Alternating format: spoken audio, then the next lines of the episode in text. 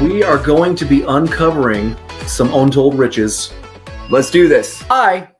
Hello, on Untold Audio, uh, Untold, blah, blah, blah, blah. I'm forgetting. He's eating an apple. Untold riches. riches. We're digging for gold here with our good old friend Kay from BBS and PSR, an illustrious realtor and a business coach uh, that we both hold in very high esteem. Uh, he's got the voice of a sultry late night DJ, uh, Oh, mixed with maybe a little bit of an angel in there, uh, a beard as mighty as my own, and hair as mighty as Richard's. So he really He's is a triple threat. package. He, sure. I would argue that he is. He And- appears, he appears to be what I try to appear to be. I will say we need to put a disclaimer out, maybe like running under the video. And if you're listening in your car, we need you to go ahead, hands 10 and 2, pay good attention because as soon as he comes on and starts talking, you're going to want to go right to sleep. You're going to want to go right to sleep because his voice is like butter and you're going to listen to it and he's going to have stories and it's just going to make you feel safe. Like you're in the fetal position being held by your mother as a baby, kissing you on the forehead while you want to sleep. So please be careful. Don't wreck your cars. We obviously want you guys to stay nice and safe uh, for our podcast. It's important to us. So thanks for listening. And I'm very excited about Kay joining us today. Let's get him on here. Boom! Without further ado, How you doing,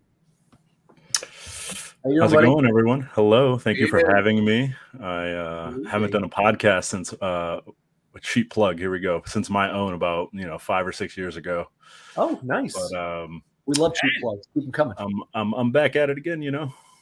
That was Love it. before it. was cool to have a podcast, man. So you Mhm. were kind of like, oh, gee, how'd you how how'd that come about? Tell us. That's where we start, man. That's a story in and of itself. Tell us about your So podcast. me and a, a few of my friends in college, we were like, you know, I'm sure you guys have seen the meme, and if you haven't, it's like starting a podcast in this day and age is like, hey, let's get like a garage band going. You know what I mean? And Oh, so yeah. we were like, hey, we're like, uh, it, it was called the Obvious Podcast, A B V I U S. Um, the, the website's still up if you guys want it. But um, we started just like out of my apartment in Richmond when I lived in Richmond. And we were like, hey, we have we have a very diverse group of individuals and we all have stories to tell. And like, you know, everybody blows smoke up your butt. So it's like I had a bunch of friends that were like, "Hey, you should talk for a living," and I'm like, "That's not as profitable as one might think." uh, so uh, we tried it. We got, I think we got like ten or twelve episodes deep, and then everybody just started falling off. It was just too many people trying to be on the show at the same time, so Yeah. just didn't work out. But yeah, it was fun. It was fun while it lasted. That's a that's a shame that you went six years without letting people hear your voice. Uh, but I'm glad that we're bringing you back um, because you got a story to share too. Um, I've had the distinct privilege to work with you professionally and over the years become more and more friendly. Uh, you are one of my friends, and I love that. And I love interviewing my friends. And I know that you have such an awesome history and story and life journey. So, why don't you take us to the beginning? And the beginning of Kay, tell us a little bit about you, who you are, where you were raised, what your life experience was, and how you ultimately got to where you are today, sitting in that chair, looking handsome, and just regaling us with your stories. So I have a very boring life. Oh, I'll be the judge of that. I have no stories. No, I'm just kidding. Uh, so the origin story, as it were, um, I was born in India, and my parents thought it'd be a great idea for us to come to America, and so my dad was here, and my mother brought me to India when I was uh, a wee lad, as they say, and uh, she literally like didn't even have to get a plane ticket. She just carried me like through her 14 hour endeavor for the first time ever leaving a country and just brought me here. And I like to make the joke that the first country, uh, first place I ever visited was Paris because that's where her uh, layover was before. So like her flight from Delhi to to Paris, and then from Paris to um, Washington D.C. And so I always like to say, "Hey, have you been to Paris?" Yeah, I've been to Paris, but I don't remember any of it. Um, so that was cool. We we lived in Washington D.C. I moved around a lot as a child, so uh, always quick to make friends and then get rid of them real fast. But I'm glad that you guys have kept me around for a while. I I, I do value and appreciate both of y'all's friendship. So uh, hopefully that'll be something that's uh, long standing. You know. Tell, tell, tell me more about that. Who who jettisoned who? Did you find yourself having people drift away from you, or did you tend to drift away from other people? And what do you think was the reason? So, very good question. Uh, I think that it was mostly, I mean, we didn't settle down in Virginia until the year 2000. And that was kind of when I was like, all right, I have a place to be. So, I mean, as a, as a kid, you know, seven, eight, nine, ten years old, wasn't real hard to move on from a place and, and to not keep any friends. But everybody that I've talked to, even through uh, throughout elementary school and everybody now, it's just been real easy to, uh, you know, sometimes you just got to let people go, and that's, uh, you know, one of the many lessons I hope to share with you is that sometimes you just got to let people go. You know, it just it, it's not worth your time, your energy, uh, to keep people around that aren't going to help you grow in a way that you see yourself being. How quickly are you able to kind of tell whether someone is going to be someone that you're going to want to grow with or grow without? 30 minutes. Wow. So you had the read on us in 30 minutes, or did sure. it take a little bit longer? Were you kind of like, this guy is. Nah. Uh, for Peyton, it took me a little while. He's uh, oh. he's a oh. little, he's he's uh, he's I I I want to say he's like me. I, I might have the voice that that is for for TV or whatever they say, but I definitely am not as articulate as this man. He is uh, very, very talented when it comes to speaking, and it is something that I admire greatly. Um, Thank you having not Richard, spoken. I had you figured out in about 25 minutes. That's because me, my soul is right here. Like you yeah, can just yeah. see it. Like I mean, you just uh, it's just like it's one of your great qualities where it's just like you are so upfront and so open that it's not like you're not disingenuous at all and that's a very uh it's a very charming quality because not a lot of people are like that. A lot of people are gonna like put on a facade oh, i gotta be nice i gotta do all this and it's like nah not not really. Like i'm richard bridges and this is what you get. And i really like that. I enjoy that and it's kind of how i am. Either you like me or you don't and if you don't i'll catch you down the road. Yeah yeah. My takeaway from this is that my facade unlike richard's is apparently impermeable which i can kind of appreciate but also feels like uh, i need to work on that well, I mean, like I've also I like I think the one time that we've had a social interaction was like at the Christmas party you guys hosted like a couple years back yeah. with the ice luge and all that. And oh, I think man. like we had a we had a drink together and, and, like Peyton was doing all sorts of stuff. So I was just like hanging out with Richard because I didn't really yeah. know anyone else. And uh you you know everybody was trying to entertain their their clients and all that. So I mean you know we we'll, we'll, we'll get around uh we'll, we'll the three of us will get to bend an elbow soon enough. Dude, we sang karaoke to the Backstreet Boys together in our sure Russian, our Russian uh, mafia tracksuits. I forgot about that. That was what a time to be alive pre-pandemic. Woo! All right, yeah, I've got to find some photos of that and maybe try and attach them here because that was those. There's a video. There's yeah, a video. I wear that tracksuit every Christmas now. Every Christmas, it's like a tradition. What they yeah. did, they did a scavenger hunt that was like take a shot with either Peyton or Richard to cross something off. And I was just like wandering around aimlessly. If nice. come with me, I need to get something off this list. And then I'd be like, boom, to the face. And I like I that's like probably top three times that I've been un, for unwell. From I know I invited my wife's brother and sister to fly back from Florida that later that spring at my expense, which was probably the most expensive promise I've ever made.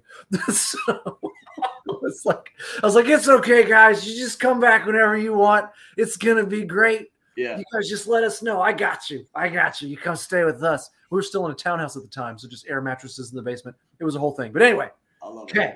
So you grew up in DC. You're very selective about your friend group, which I can appreciate because I don't have any friends. So that's wonderful news. so as you evolve beyond your school age, like did you end up settling in with your family at an older age or did you keep bouncing around till college what, how, what was that period like for you no we uh the home that i am in now is still is the home that i'd like to say i grew up in Cool. And I am happy to say that I am proud to live with my family because it is mm-hmm. just so much easier with so many things that the, the, way things are right now. It's just like my life is so easy. And I uh, encourage people that are, you know, within the postgraduate college, let's say like 25 to like 35. It's like mm-hmm. live at home, live at home. I tell, that, I'm telling you, unless unless you unless you are with a significant other or someone that you know you're like, hey, we need our own space, and which I totally get. Um, there is I, I, I pride myself on saying how much I save in not spending on rent or mortgage or anything like that. Can't even imagine. Um, Well, I'm sure there's also an element of like I am alone in an apartment because I am a adult and I am lonely all the time. So what am I going to go do? I'm going to go out. I'm going to hang out with my friends. I'm going to spend money that's unnecessary to spend because friends want to go out and do things so that they don't feel lonely. And you're going to buy booze or you're going to go out and you're going to do things and you're going to eat out and it's like it's unnecessary. I, I, I, I see, or I hope my kid, my kids are all at that age. Like they're 18, 16, 15. Like they're coming right, right down the chute. And I hope they, I hope they come and stay. I mean, I hope they leave sometimes, but like I hope that they, they, they stick around. I mean, yeah, I definitely had the experience of like I went to college. I lived in Richmond for 10 years, um, from like 2010 to like 2018, 19, almost 20. But um, I encourage people to go and like have an adventure. You know, like you you need to go out. I'm not saying, you know, stay at home your whole life. That's not that's not what I'm saying. What I'm saying is if you could save some some dollars here and there, it's it's not a bad plan, but definitely go out and figure out who you are. And I mean, uh, the reason I left was because I was like, hey, I don't I don't want to be at home anymore. And it's a and you know I got money to go to school, so I was like, I'm gonna take that opportunity and, and go to school. And so I did that, and then I did the whole I'm by myself in an apartment and I'm working a job that I don't really care about. Like it was a I was a, a cog in the machine, as it were. Mm. Um, and I really just thought about I think it's time for me to make moves on my own. And that's how I got into real estate. Uh, I'm sure that question is on your list somewhere, It but is. uh, I figured we'd get to it now. But yeah, I was working in Richmond, did the whole go to school, uh, try to be a doctor, got really, really close in terms of uh, actually getting accepted to med school and, and saying, no, I don't want to do that. Um, So, so tell me a little bit more about that. What made you go, I want to be a doctor? And then what made you go, I don't want to be a doctor? What were those two moments? All right. So I'll give you now I'm going to make it a, a long story since we're here. Uh, growing up, you know, as a as a child of a traditionally relatively traditional Indian household, I had the option to be a doctor, lawyer, engineer, etc. And I was like, "Hey, I saw I saw the show MASH when I was very young, Mhm. and I was like, damn, all they do is is hang out, drink, and and and womanize. Like that seems pretty dope. You know what I mean? And then you know, obviously, as as I got older, I was like, you know, maybe not so much the womanizing part, but I get there and I'm like, you know, this is this is something I can see myself doing at a very young age. Um, it was that or either become a professional wrestler, and that hasn't happened yet, and probably will not. But I definitely took a lot of influence from that show. I took a lot of influence from my family, my father, and thought, hey, this would be cool to do for a little while. And then once I got into it, you know, I was uh, I was an EMT in Richmond. I did all sorts of stuff. I've seen a lot of things, and ultimately, once I got in, I was just like, this is was purely for an ego boost. This is only to say, hey, was I able to do this? And yeah, I was. And could I have done it? Yeah, sure. But was it something that I would have been happy doing? Mm. And no, I don't think I would have been happy doing that only because it would have, you know, my God complex would have been so severe that I would have needed more therapy than I have now. Wow. Um, I can almost certainly promise that because I know myself pretty well. What was the moment though? Do you, was there a like? Can you think of a defining moment when you went like, "This isn't this isn't me. This isn't what I want to do. This would be this would be wonderful from a optics and social standpoint because that's what our society rewards the When I stayed up three days straight off of energy drinks um, and some help.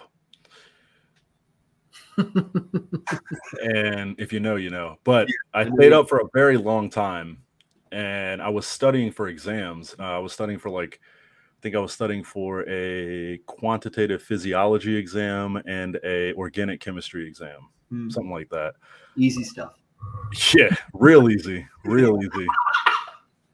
And uh at the end, after as soon as I took my exam, I think I like my roommate at the time. He's still one of my best friends to this day. Um, he like saw me, and I was like disheveled. I was like messed up looking, And he's like, dude, are you okay? And I was like, I don't know, man. He's like, when's the last time you went to sleep? And I was like, I do not remember. Whew. And so I like sat there after my exams were done and I went to sleep and I think I slept for like 18 hours because I like went to sleep and I heard him like he uh you know it's college so we were sharing rooms to to Mhm. keep that rent low and he comes into the room I see him come in and out and I'm like it felt like a day had passed. And he like eventually he was like dude get up. He's like I don't I can't pay but your half of the rent if you die. Right. like um so like i did that and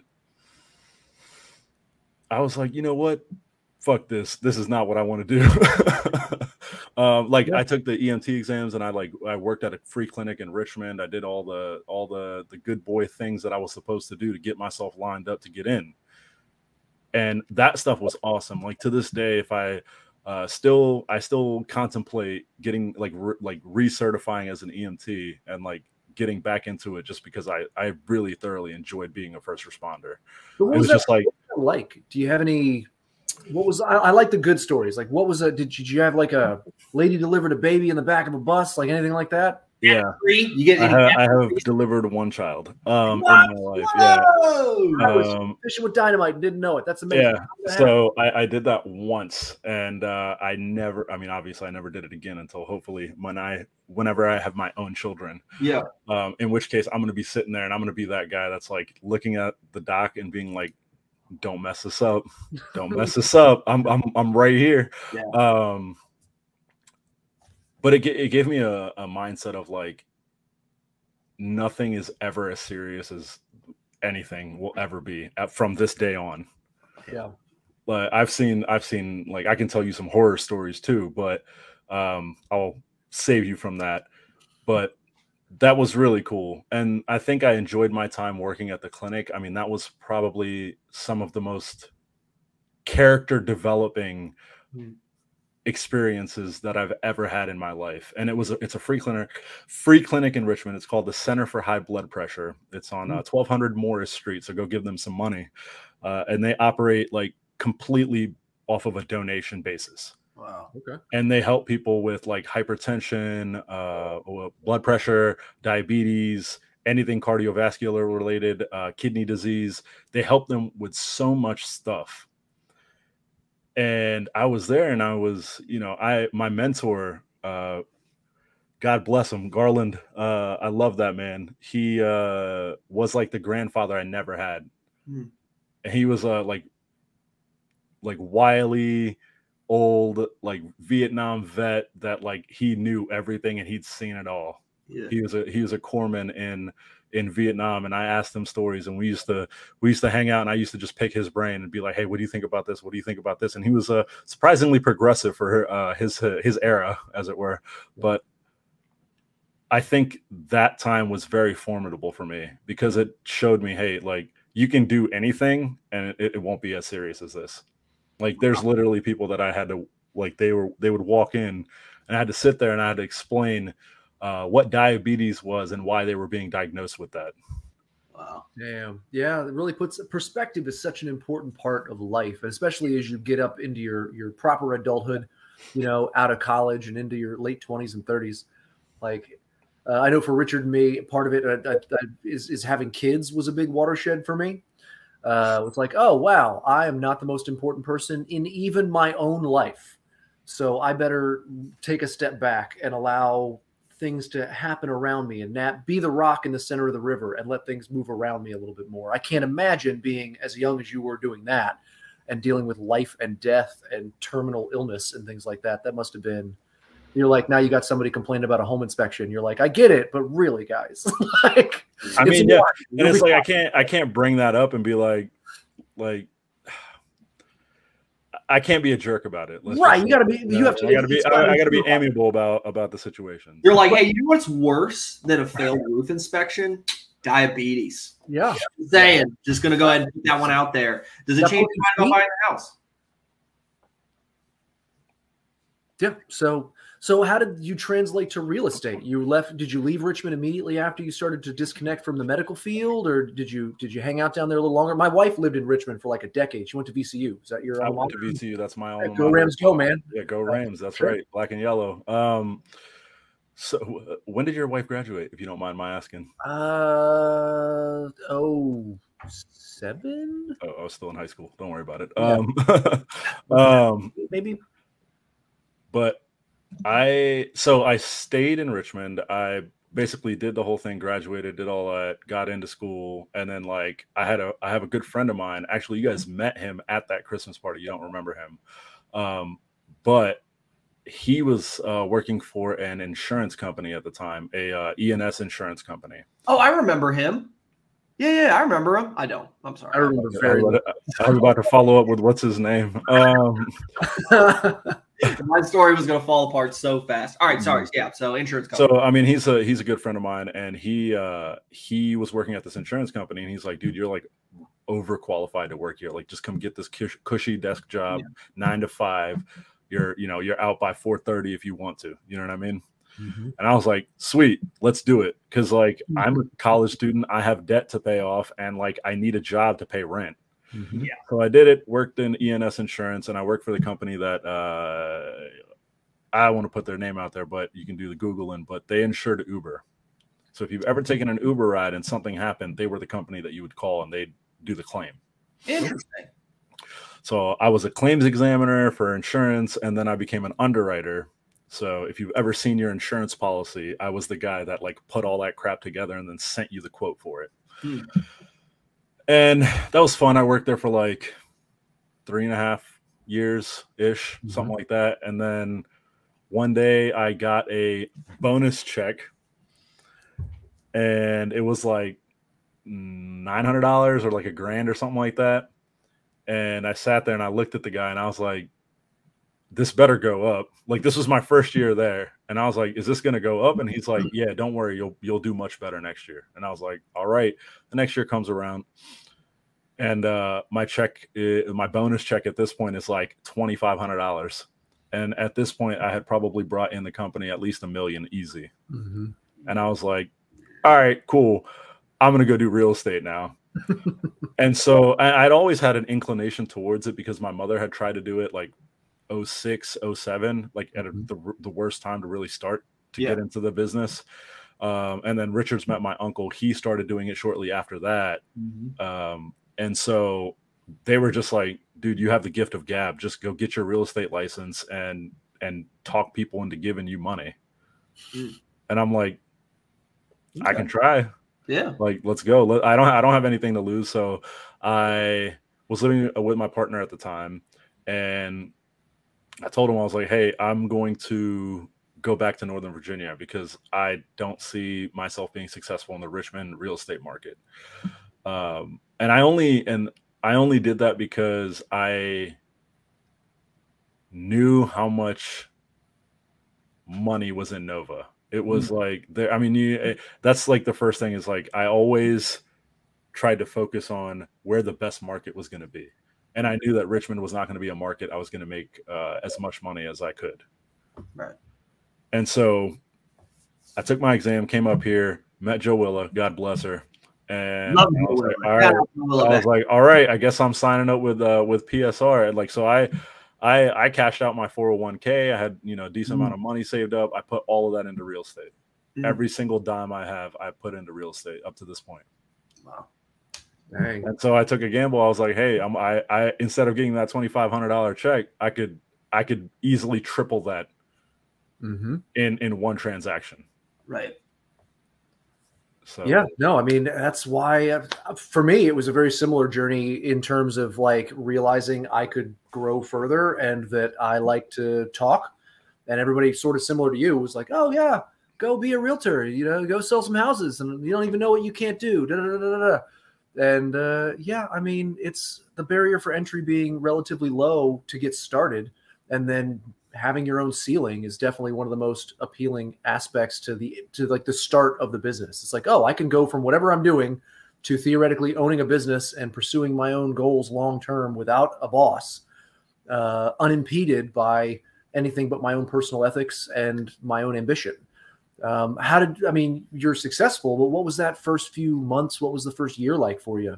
Oh, it was terrible. Yeah. Hello, come on. Me too. Um, like I think yeah, I definitely the boss thing is what got me. I mean, Richard's seen my DISC and like all the like the PSI, the personality tests, and Mhm. everything that I've ever taken have been like does not do well with authority. so um, uh, I'm I'm surprised Richard was able to wrangle me in enough to to to get me to work with uh, with him. So uh, I think that I think the difference is, is you don't work for me, you work with me. Correct. That's, that's that. that is that is a very valuable distinction. Yeah. I had a terrible first year. Mm-hmm. My, I think I got licensed, but it was also I, I don't want to make excuses, but it was in the midst of me like actually transitioning to like mm-hmm. living in Northern Virginia full time and all of that. But I think I got licensed in like March or April or March or April, like February or March. And then I paid all my dues, all that stuff, and then started doing open houses and all this like generic stuff that everybody tells you to do that you know we can help you figure out at bridges business solutions. If you don't know what you're doing come talk to me. I'll, I'll take care of you. Shameless plug. so i did that. I talked to i talked to eric. I talked to all everybody that i, I needed to talk to. Went to every class that joella had to offer before the pandemic um, and i didn't get my first transaction until like october uh, september or october of that year. Mhm. And it was like uh it was like a little little little under 300k condo. And i was like just god bless. Like i'm so thankful. Like, that was my thing is like it, i i had told myself and in in the meantime i was like this shit might not work out for me. So i was applying for jobs. I was doing other stuff. I was i was trying to make sure like all my accreditations for anything medical related were still up to date and i in Mhm. case i needed to jump back into that world. Right. But I made that first sale and I was like, I never looked back. I was like, this is, uh, it was like, you know, like what, what is, it was like a six thousand dollar check, and I was like, perfect. I, this this is the greatest six thousand dollars I've ever made. It was so satisfying because I was like, I did this. I didn't ask anybody. I, you know, and I am grateful for my clients. Uh, he was one of my roommates in college that had moved up. Him, him and his wife. I was a groomsman in his wedding, and he's like, I got you. I'm going to give you your first shot. And I was like, let's go That's a good hookup. so man. I, I I I love that man and his wife to this day, and uh, you know I just I've gotten a lot of referral business from them, and that's that's it, right? Like all uh, I think ninety five percent of my business, even in I, I think I'm like three years deep now, Mhm. has been just referrals. Mhm. I That's- think I did a, a handful of, of leads, and I just never really messed with leads like that until recently. But I'm just very grateful, and that's like my attitude towards all of this is like the attitude of gratitude. You you, you got to be grateful for whatever you get whenever you get it. Otherwise, you're gonna like it- it's gonna change your perspective. For Like sure. you said, Peyton, it's gonna being able to have that perspective, no matter where you are, what you're doing, is gonna be way more valuable than just having a sense of entitlement to a degree. Yeah, well, it's so self-determinate that I remember when I first got my first commission. Similar to you, it was a, a friend of a friend. So my best friend growing up in my twenties had a garage band. Uh, little callback there, and uh, his drummer was older than us, like ten years older than us. His name's Greg. He's a good friend of mine, and his wife, who's lovely, uh, whose name I did not learn for about two years. I would just bump into her at like Black Cat or uh, wherever the rock and roll hotel in DC where they were doing a gig. I'd be like, "Hey, it's Greg's hot wife." That was like the only name that she had for like two years. Well, fast forward, I've been a realtor at this point for six or seven months. I was still working full time at my dad's uh, flower shop, and I was not making any money. I had a baby, like I was broke, and uh, and I get a phone call from uh, Louise, Greg's lovely hot wife, and uh, and she goes, "Hey, I have a, a client uh, at our vape shop.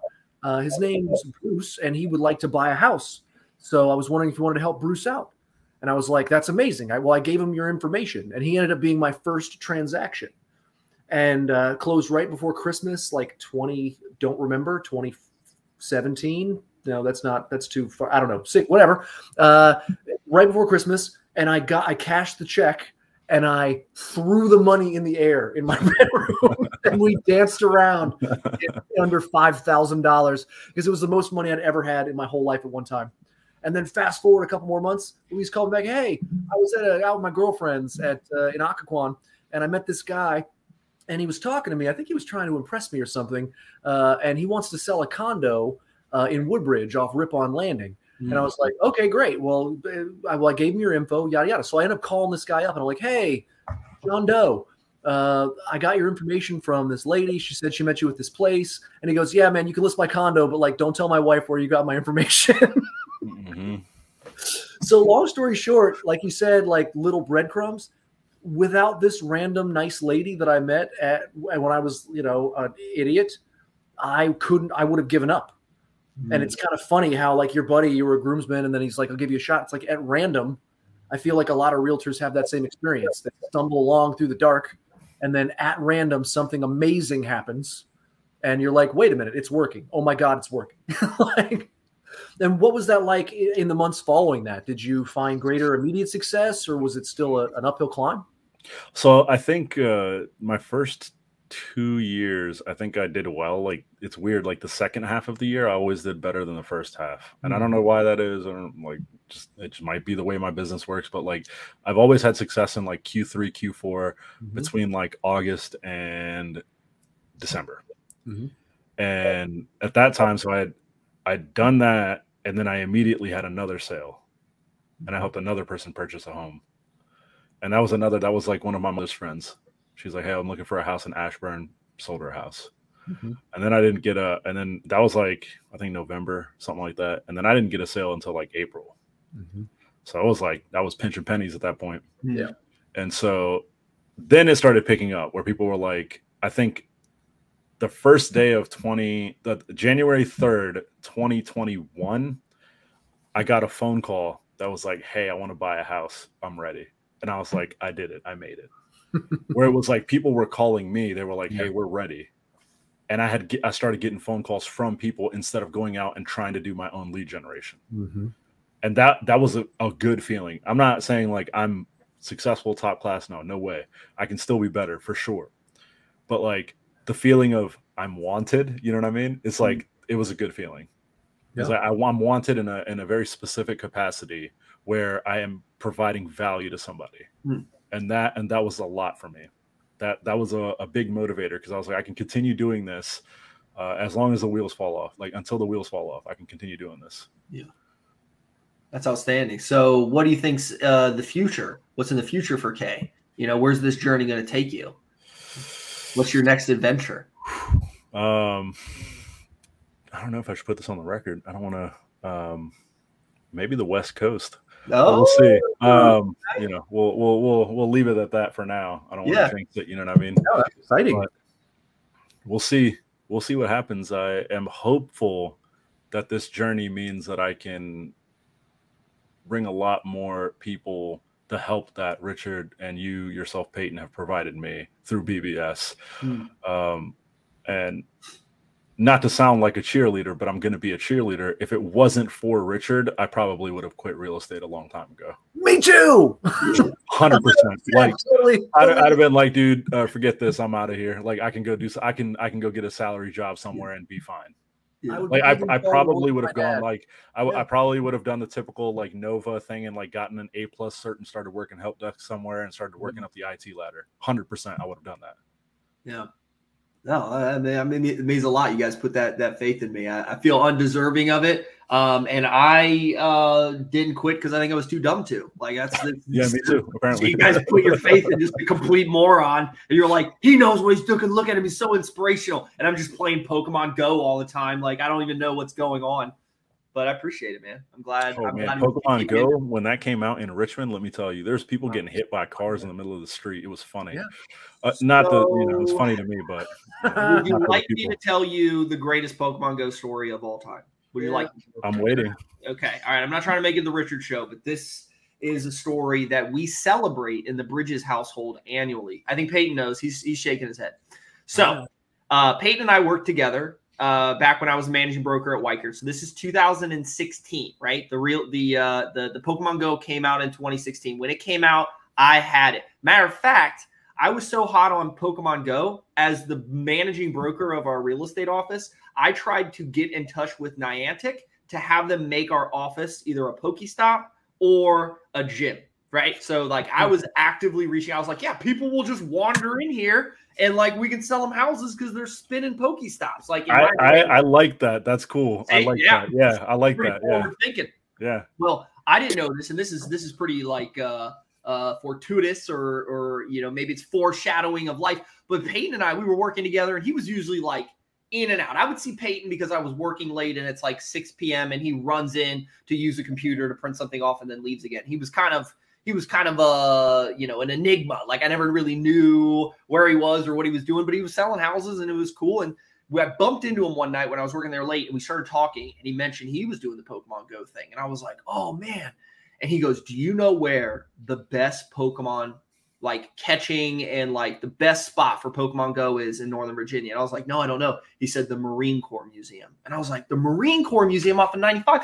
I live in North Stafford. I drive by it every night. Are you kidding?" He was like, "Dude, it'll change your life." You go down there, you get you get you, get all your all, all, all your Pokestops. You hit them, you definitely fill up. You get all your Pokeballs. You can catch all kinds of Pokemon there. It's great. There's like 40 stops. I was like, oh, dude, this is great. This is great mind you, like let me paint a picture. Picture is Richard wearing a three-piece suit. Sometimes I wore bow ties. Definitely always wore suspenders. Had vests. Had jackets. Four, five thousand dollar suits. Like that's what I wore all the time. All right. So I've set the suit.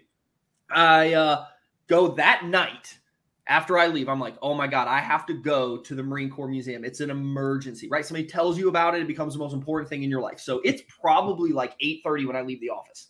I drive home. Takes about 30 minutes to get home. I'm passing the Marine Corps Museum on Route One, and I go, I'm going in.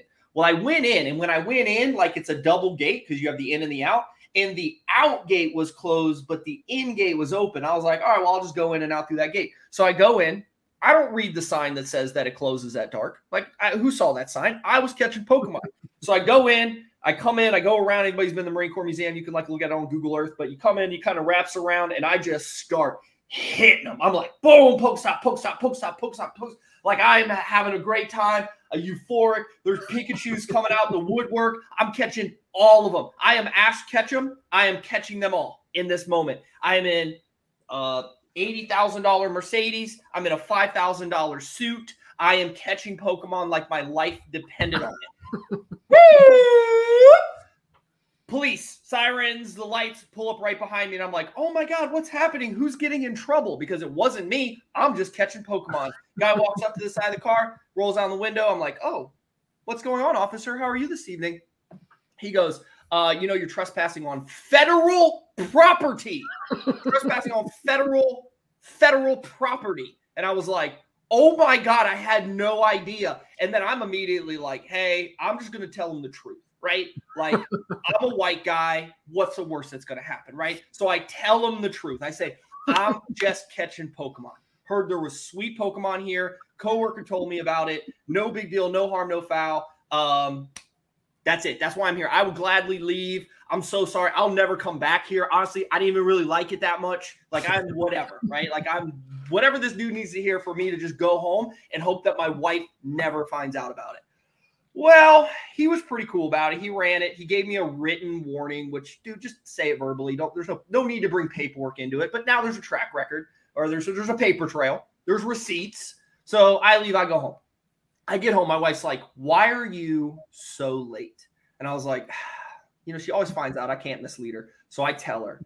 she is furious. You're the dumbest person I've ever met. Why am I married to you? Like, you are a terrible example for our children. What is wrong with you? You're a grown ass man. And I was like, yeah. Now, here's the thing I took it. It's fine. I caught my Pokemon.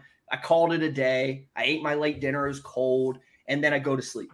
I wake up in the morning and I look at Facebook and I happen to follow the Marine Corps base, right? The Marine Corps base that's right across from the Marine Corps Museum is called Quantico. And Quantico's Facebook page had decided to post that morning about a strange man had trespassed on the Marine Corps Museum, had been confronted by a police officer catching imaginary monsters, right?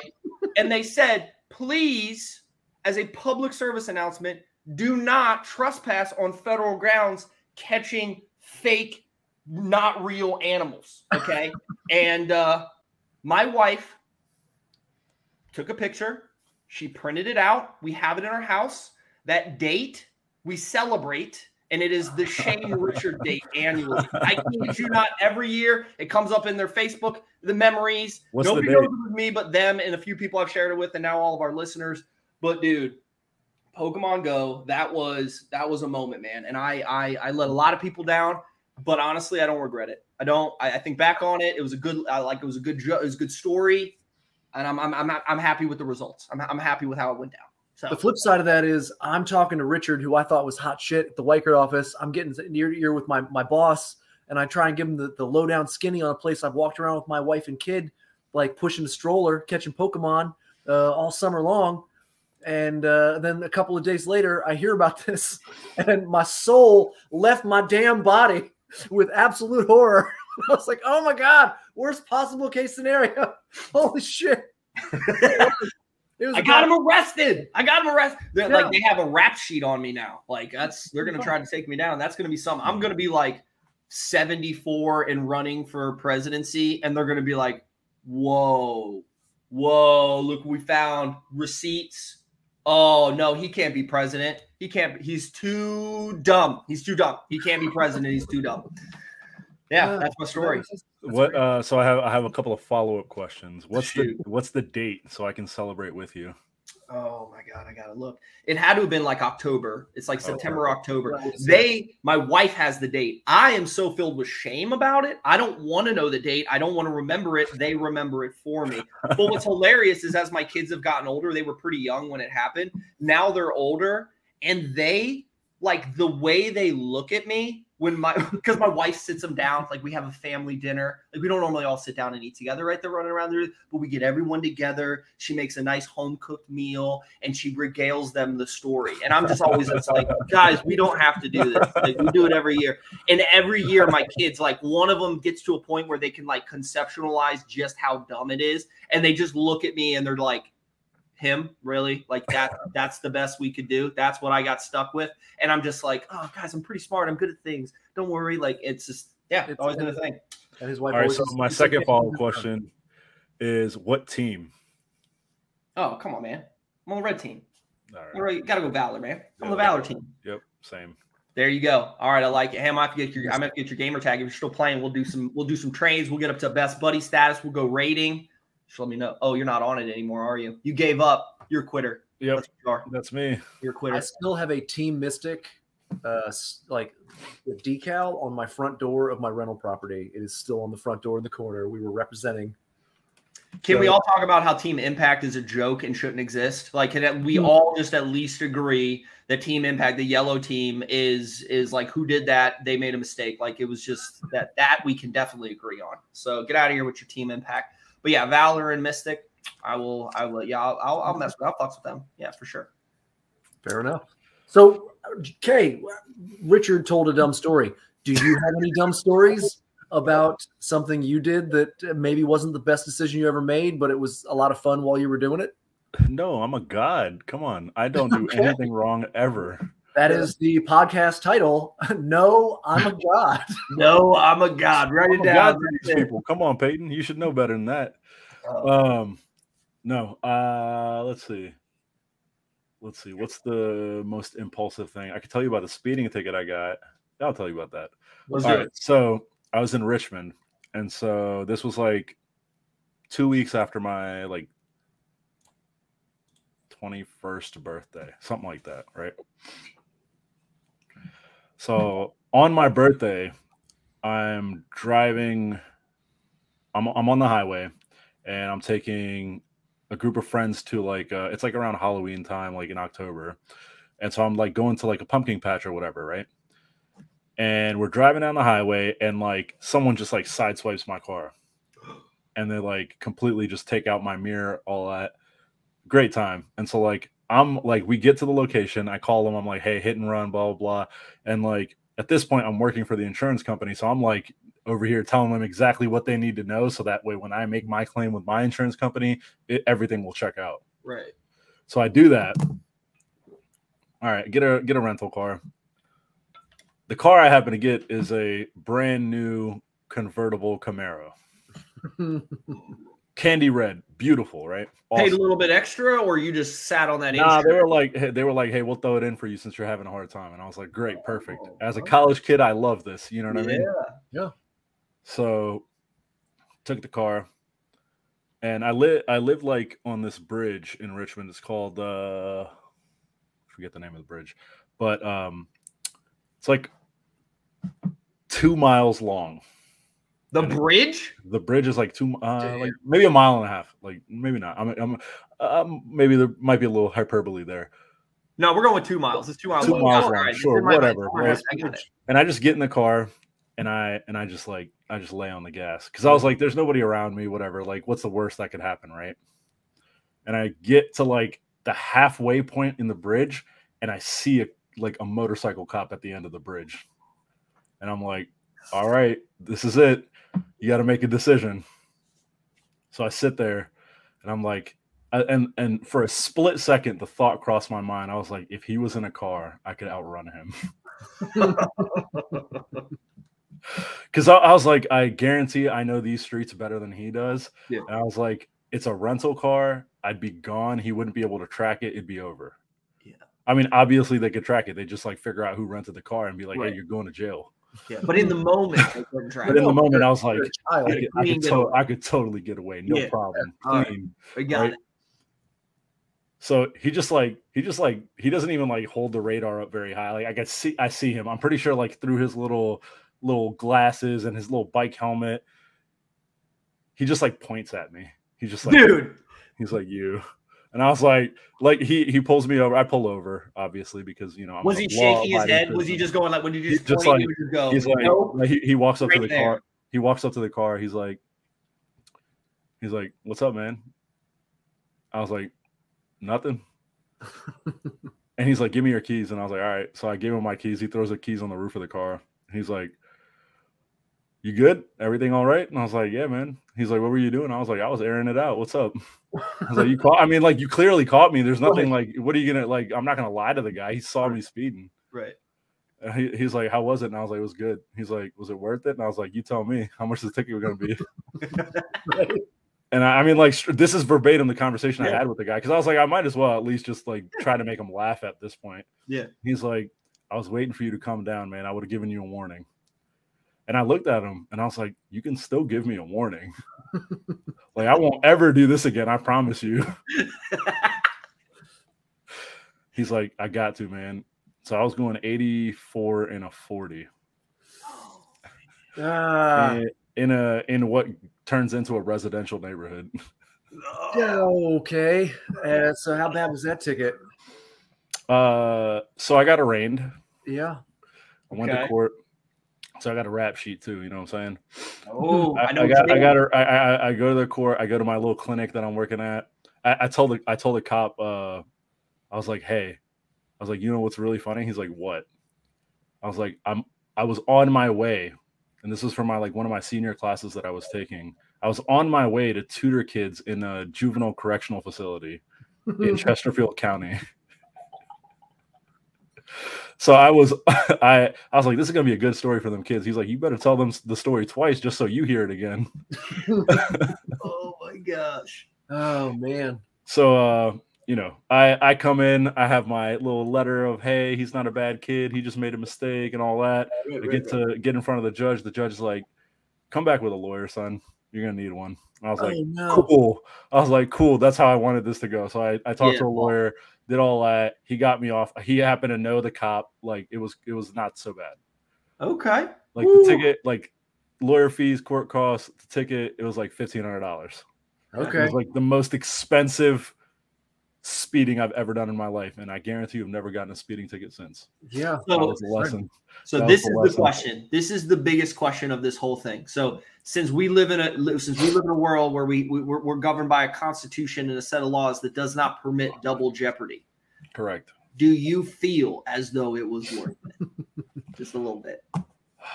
my dad so because Oh, you know no. obviously like so the the car i had i like everything was registered to my parents, like you know, keeping insurance low or whatever. Um, so the car that I had that was in the shop was registered to my parents, and I got the ticket. And so my parents just got inundated with like, here's here's the lawyer you should pick, and all this like all this stuff that you get. You know what I mean? And I was like telling, I was like calling my brother. I was like, "Yo, you're gonna get a lot of mail. Like, hide it. I- I'll take care of it. Don't worry about it. Everything's fine." He's like, he's like, "Dude, what what did you do?" And I was like, "Oh, I got caught, caught up speeding, man. It was, it's not that serious. It's just a speeding ticket." Yeah. And my dad to this day will not let me live it down. He's like, "That cop saved your life." He's like, "If that cop wasn't there and you were feeling even froggier, you would have done it again." He's like, "I know you." He's like, "You'd have done it again, and you could have got yourself killed." He's like, "That cop saved your life." And I was like, wrong, Dad, come on, man. I know you've done it. And he's like, and I, and I look, and he's like, I done it, but I never got caught. And I was like, come on, bro. Like, come on, dad. Yeah, that's a uh, rough one as a parent. Like when your parent does it to you and they just get you like But it's like I'm, I, and, and I knew he was right. I was like, yeah. I mean, like you're not wrong. I'm not gonna argue with you. You know, for what? Um, no, you, you was it worth it? Uh, yeah. Why not? It was fine. Yeah, yeah. everybody on a clear open road should get the chance to drive 100 miles an hour once in their life. Like it, you're going so fast. I remember one time I, I used to have a lead foot man. I borrowed my aunt's Honda and down in Stafford on that. This is almost 20 years ago. And I'm, I'm driving down. I come off the Aquia exit, exit 143, and there's like three Mhm. solid miles where there's no cuts for the Mhm. cops to shoot radar. So what you would do, what we all did in high school, is we'd go down to exit 140, which is actually where I live now, come back around knowing there's no cops, and then open her up back to Aquia. yeah. I get on the highway at exit 143 and I'm doing 110, 115 in this car because I was I was I used to drive a four cylinder piece of sh- shit van. Yeah. She's got like a six cylinder Honda, like it wasn't fancy, but I'm just like yeah, whoa. and I open it up, come off. I go all the way to Brooke Point High School, which is five miles down Courthouse Road at 40, 40 miles an hour Mm-hmm. air quotes, and I made the trip from Aquia to Brooke Point in less than 10 minutes. And it was like four stoplights that I didn't bother with and whatever. Needless to say, needless to say, one, it was quite thrilling. Two, I got my license suspended several times in my teens and 20s before I learned my lesson, which I have. It's been eight years since I've had a ticket. But good Lord, it was thrilling. Oh, And I feel like under the right circumstances, controlled circumstances, everyone should have the chance to drive that fast once because it is very fast. Like, Yeah, like I tried to tell the cop, uh, he like pulled me over, and I was like, "Look," I tried to like reason with him, right? I was like, "Look, Yeah. there isn't anybody else on the road. I was like trying to be responsible while being being irresponsible." And I remember as soon as I said that, he looked at me. He's like, "You're full of shit, dude." And I was like, "Yeah, I mean, like I'm just trying to get myself out of a ticket." you yeah, know? yeah, yeah. What, what- what should I be saying right Yeah, I was Yeah. like, "You could shoot me, and it would probably go over." help you, help me. Yeah. Like, Yeah. it- Oh, I promise you, if I was ca- uh, catching Pokemon in Occoquan, it'd be a different story. Yeah, oh yeah, yeah. Well, the crazy is I did, I omitted it from my story, but I conceal carry, and so that was the worst. Probably the worst part about it. As I said, I have a firearm in my bag in the back seat, and he was like, "Oh, let me see your concealed carry permit." And he was like, "You carry a gun and you catch Pokemon." It's a little bit of a contradiction. He said that. I didn't tell you guys, but like that did happen. So Yeah. I didn't know that about you. This is a big reveal. Yeah, yeah. Well, so what happened is I had a really bad experience one of the last years that I sold real estate where I was like actively selling and uh, started carrying after that. Like I Yeah. got stuck in a house with a client and the the I think it was either the owner or the renter was in the property and they wouldn't like we came in, the showing instructions didn't say anyone was going to be there. Like we got there and I was putting the key card in, the door open, all the windows are blacked out. You know, there's like definitely some questionable things going on, questionable smells and this very large man in a white beater and shorts is just walking right behind us through the whole house. And I just felt like I'm going to turn a corner and that's going to be the last thing that I see. Like I was just so nervous. And I got out of the house and I said, never again. I'm never going to feel powerless. That was horrible. And I can't imagine because I'm sure there's a lot of people that live their lives and have that feeling a lot. Yeah. Um, for me, it was never going to happen again. I was never going to feel that way again. So I carried for a long time. And then when I started sitting behind a desk all the time, I was like, I'm not going to go through the trouble. It hurts my back to carry it. I don't want to do it anymore. So, Yeah. yeah, but for a long time, the whole time I was at Weichert, I did. No way. Yeah. That's Someone came in that Weichert office. I was going to be ready. Remember, I had that little window so I could see the people as they came in. Yeah, oh, man. Oh yeah, yeah. That's Yeah. why I carry a small syringe of ketamine in my shorts at all times. so if anybody tries, I can stick them Dexter style. They drop like a fly. I'm kidding. Yeah. Mostly. Ugh. All right, so I do have another question. You said Yes. earlier you, you had a phrase, Kay, that I that stood out to me. You know, you, you, you used the term adventure, and I Mhm. love I love that. So tell me, because I get the sense you're probably adventurous. Tell me about an adventure that you had, a story that our listeners would want to hear about. What was an adventure you had in your life? You went somewhere, you did something, you tried something, you know, and uh, and and it, it was either went the way you you, you thought it was going to be and it was awesome, or maybe it didn't go the way you thought it was going to go. Tell me about an adventure. Uh, the first time I sat down with Richard Bridges, let me tell you, my God, my life was changed for the better that day. Yeah, oh man, talk about low hanging fruit. Um, yeah, man. You, you, you, you. that that was I, I. There's nothing really that can top that, you know, until the birth of my first child. You know, I'd That say that that magical is moment. Well, then that is describe it to us. probably. If that's Oh. going to be your adventure, let's go into it. Then let's let's tell, He let's was- tell let's give the people He what was they sitting want. in that. He was sitting in that office that he no longer Mhm. has in Ashburn. Yep. I walk they in kicked and me he's out. like, "Hey, man, how's it going?" All that. Exchange pleasantries. Mhm. I sit down, and uh, he's like, "So tell me about why you're in real estate." And I tell him this exact story, Mhm. And uh, he clearly doesn't remember it because now he wants to record it. So I'm like, "Okay." So I tell him. In about 25 minutes, I figure out this man is uh, he's cool, but he's got some baggage, and I want to know what that baggage is. Okay. So you know, we get to rapping and we talk, and I'm like, okay, cool. I can, I can, you know, I mess with this guy. He's cool. And uh, then I signed up with uh, the program, which has now evolved to BBS, and you know, we have a, a huge adventurous time together, and it's Yeah. it's real beautiful. what was the baggage? You can't leave. You can't leave us on a hanging. What was the baggage that you got into? And did I share it? Did I give you? Did I answer the question? Some of it, some of it. Um, I don't want to put your business out there. That's up to you to put out there. So. I got no, um, I got no secrets. you know. I got no secrets. uh, well, you know, I'm not. I don't like talking about another man's business, so I'm just going to refrain from that. So I if you appreciate get- it. if you get if you want to get the real scoop, you guys just reach out to Kay here, and he'll he'll tell you the real thing. He'll tell you the real juicy gossip. Don't think that Richard's got it all put together. He's got struggles. He's Yeah, got yeah, exactly, and that's uh, you know it, uh, the fact that he uh, shared himself and was vulnerable with me. It meant a lot. I was like, this is this is a guy I want to learn how to do business from. Mm. the power of vulnerability. I actually did a podcast yesterday. I got interviewed on one. I hadn't done one in a while where I was being interviewed, and uh, and that actually came up. You know the the power of vulnerability on that on that that and during that conversation, and uh, it's something Brene Brown. Uh, not a lot of people probably hear, here know her stuff. She got podcast, super famous TED Talk. She's awesome, um, and she talks about obviously vulnerability and and it's how it uh, how it ties in and can be almost the antithesis of shame which so many people live their lives making decisions based on shame, you know, prior experiences, stuff like that. But the vulnerability aspect is, uh, I wasn't great at it because I wanted people to like me. It was real important that people liked me and thought highly of me. But when I got over that, where it was so important what other people thought of me, and I realized that by being vulnerable, that I could help more people, letting them know, like, dude, it's not easy, right? Life's not easy. And it was that that uh, that Duke coach. We didn't talk about it on here, but a month or so ago, we had it on as our motivational video. And the women's basketball coach, the Duke coach, she was talking to her ladies, and somebody got her and recorded it, and it was on like an Instagram reel. And she, and look it up, guys. It's all actually, we'll probably put the link to it in this video. She's talking to the girls, and you know, she says these girls they come to her all the time, and they say, "When I graduate, it's going to get better. When the preseason ends, it's going to get easier. You know, when I pass this exam, it's going to get easier. When I get married, it's going to get easier. When I boom, boom, boom, boom, fill in the fill in the blanks. And the thing that she said, which I thought was so powerful, was life doesn't get easier. hmm Doesn't ever get easier. You get better at doing hard, right? Yep. You get better at doing hard things.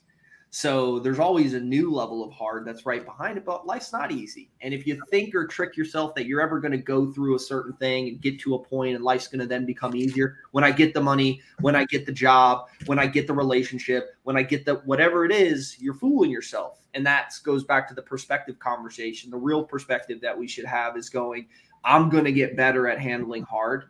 And then I'm going to be equipped to continue to deal with hard things. And I'm going to do hard things so that my life can be easier. Les Brown says that. Great quote from him. So, yeah, I'm glad you brought that up. But vulnerability is super duper important. I, uh, I'll give you the the actual. Sorry, go ahead, Peyton. No, I was going to say that reminds me of two quotes. One's by John F. Kennedy. Uh, Do not pray for easy lives, pray to be stronger men. Mhm. And that's always been an inspirational quote uh, that I heard in Call of Duty Nazi Zombies when I was in my early 20s. And uh, that is, he was a character in, in World War. Uh, World War. and the second one is, mo money, mo problems. Biggie Smalls, baby. there you go. What were you gonna say, Kay? I was gonna. uh So we only have like a you know like a minute and a half left or whatever. But um, the real story, the best adventure I've ever been on. Yeah. I'll, I'll actually answer the question. Please. Uh, your first my high school graduation, my mother took me to Rome, Oh, wow. and we went there. And by far, the coolest thing we did was go to the Colosseum. And like, I don't know if people believe in past lives, whatever your faith or belief system might be, but like, I stood there and I was like, I've been here before, and I've never felt that way in my life. Wow. I've never ever felt that way. And I, sit, I stood there in the center of the Coliseum, like the tour guide was like talking, and it was very uncanny because like he was like trying to like guide us, and I was just like, "Yo, go up there and make a left, and we'll get out of this place." And like it happened, and he's like, "How'd you know that?" And I was like, "I don't know. Been here. I've What? been here." So that was probably one of the coolest adventures that I've ever had in my life, um, and I'm very grateful for my mother. Um, and along with the vulnerability and the life is hard type situation, uh, I always go back to my parents. My parents came from a different country to America to tr- to provide a better life for themselves, and you know, it's a very motivating story for me. Mm-hmm. But as many motivational Mondays as I've posted, and as motivational as I try to be, at some point you have to realize that it's not motivation; it's being driven. Mm-hmm. And your being driven becomes an obsession. And your obsession should always be to better yourself. Wow. and that's that's like what i try to strive to live by because there's no reason i mean you can feel entitled you could feel like you you're owed something life ain't gonna give you shit i promise you that there's no way and unless you actually go out there and take what you think belongs to you it's not gonna work out Mhm. but the easiest way to do that is through love, compassion, and actually opening yourself up to other people. Wow. I don't think I have anything better to add. I Yeah. think on that note, that's that's a closer right there, man. What a gem. We appreciate you, Kay, being on with us today, sharing those anecdotes, the stories, a little bit about who you are and your your life journey so far. And uh and this was a pleasure, man. Took us a little while, right? We took a couple whiffs, but we finally got got you sat down. We got that magical voice of yours on camera, on audio, and uh, we're just super fortunate that you were able to give us your time today. So Hey, peace, Peace, love, love, positivity. positivity, and a big Yeah, yeah, boy. boy. That's what I'm talking about. appreciate you All right, guys. man. Signing off, dude. Thanks for being on today. We'll wrap it up. See you, buddy. Oh, man. This is Another fun. day, another podcast. Yeah, Kay is an awesome guy. That was super Yeah, fun. man. You know, it's interesting. So I'm like, we, we're here to like try to guide things along, and you have great people like Kay come on and they don't need any help, No, right? They can no, just they can they can give magical experiences by just being who they are. So I'm glad. I hope people listen to this because the best part of it was the end, and uh and so that was awesome. Um, Yeah, really tell just- me- yeah. his first adventure was his his first date with you, which I felt was like cute, but okay, whatever, uh, whatever. But no, real. he said he was in the that he felt like he'd be in the in the Coliseum before. My first thought was picturing him as a lion who would combated in the, in the Coliseum, and I was like, and he's off the feed now, so he won't see this until the podcast drops. Uh, but yeah, no, like my first image was like, Yeah. you were a lion and you fought some gladiators, and I was so happy for him in Yeah. my heart for a moment. You got it in. I love it. Yeah, That's awesome. Anyway, and I was raised with like reincarnation and shit, so I was like, yeah, sure, no problem, sounds great. Perfect. Uh, but yeah, man. All right, always good to see you, Richard. Uh. Absolutely. Richard. Bridges, We will talk soon. Poly Pros, and then we got our shooters.